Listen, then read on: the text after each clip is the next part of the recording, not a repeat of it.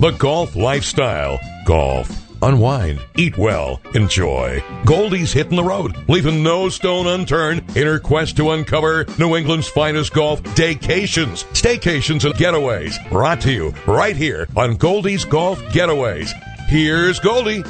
It's time for local golf staycation.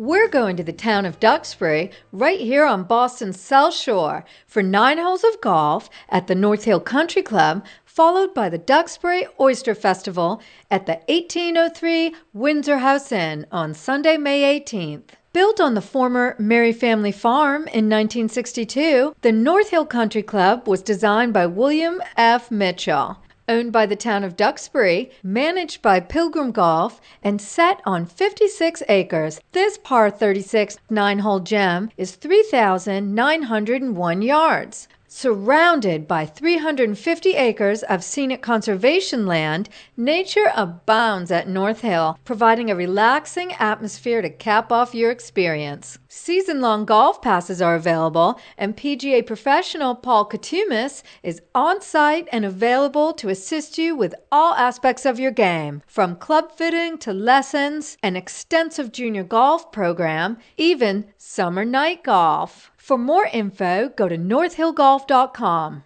Nothing better after nine holes of golf than heading on over to the historic 1803 Winsor House Inn, located at 390 Washington Street, for the Duxbury Oyster Festival from 3 to 7 p.m., benefiting the Duxbury Student Union. There'll be delicious culinary creations by Chef Franco, local oysters, Mayflower Brewing Company beers, and live music from Despite Dwight. Tickets are going fast. Go to winsorhouseinn.com to purchase yours today. And don't forget to check out my reviews at 959watd.com backslash golf getaways.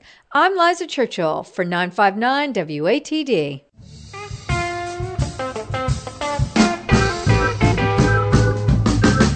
Hear Goldie live every Thursday morning at 745 and 840 on the South Shore's Morning News, locally on 95.9 WATD FM and online at 959watd.com.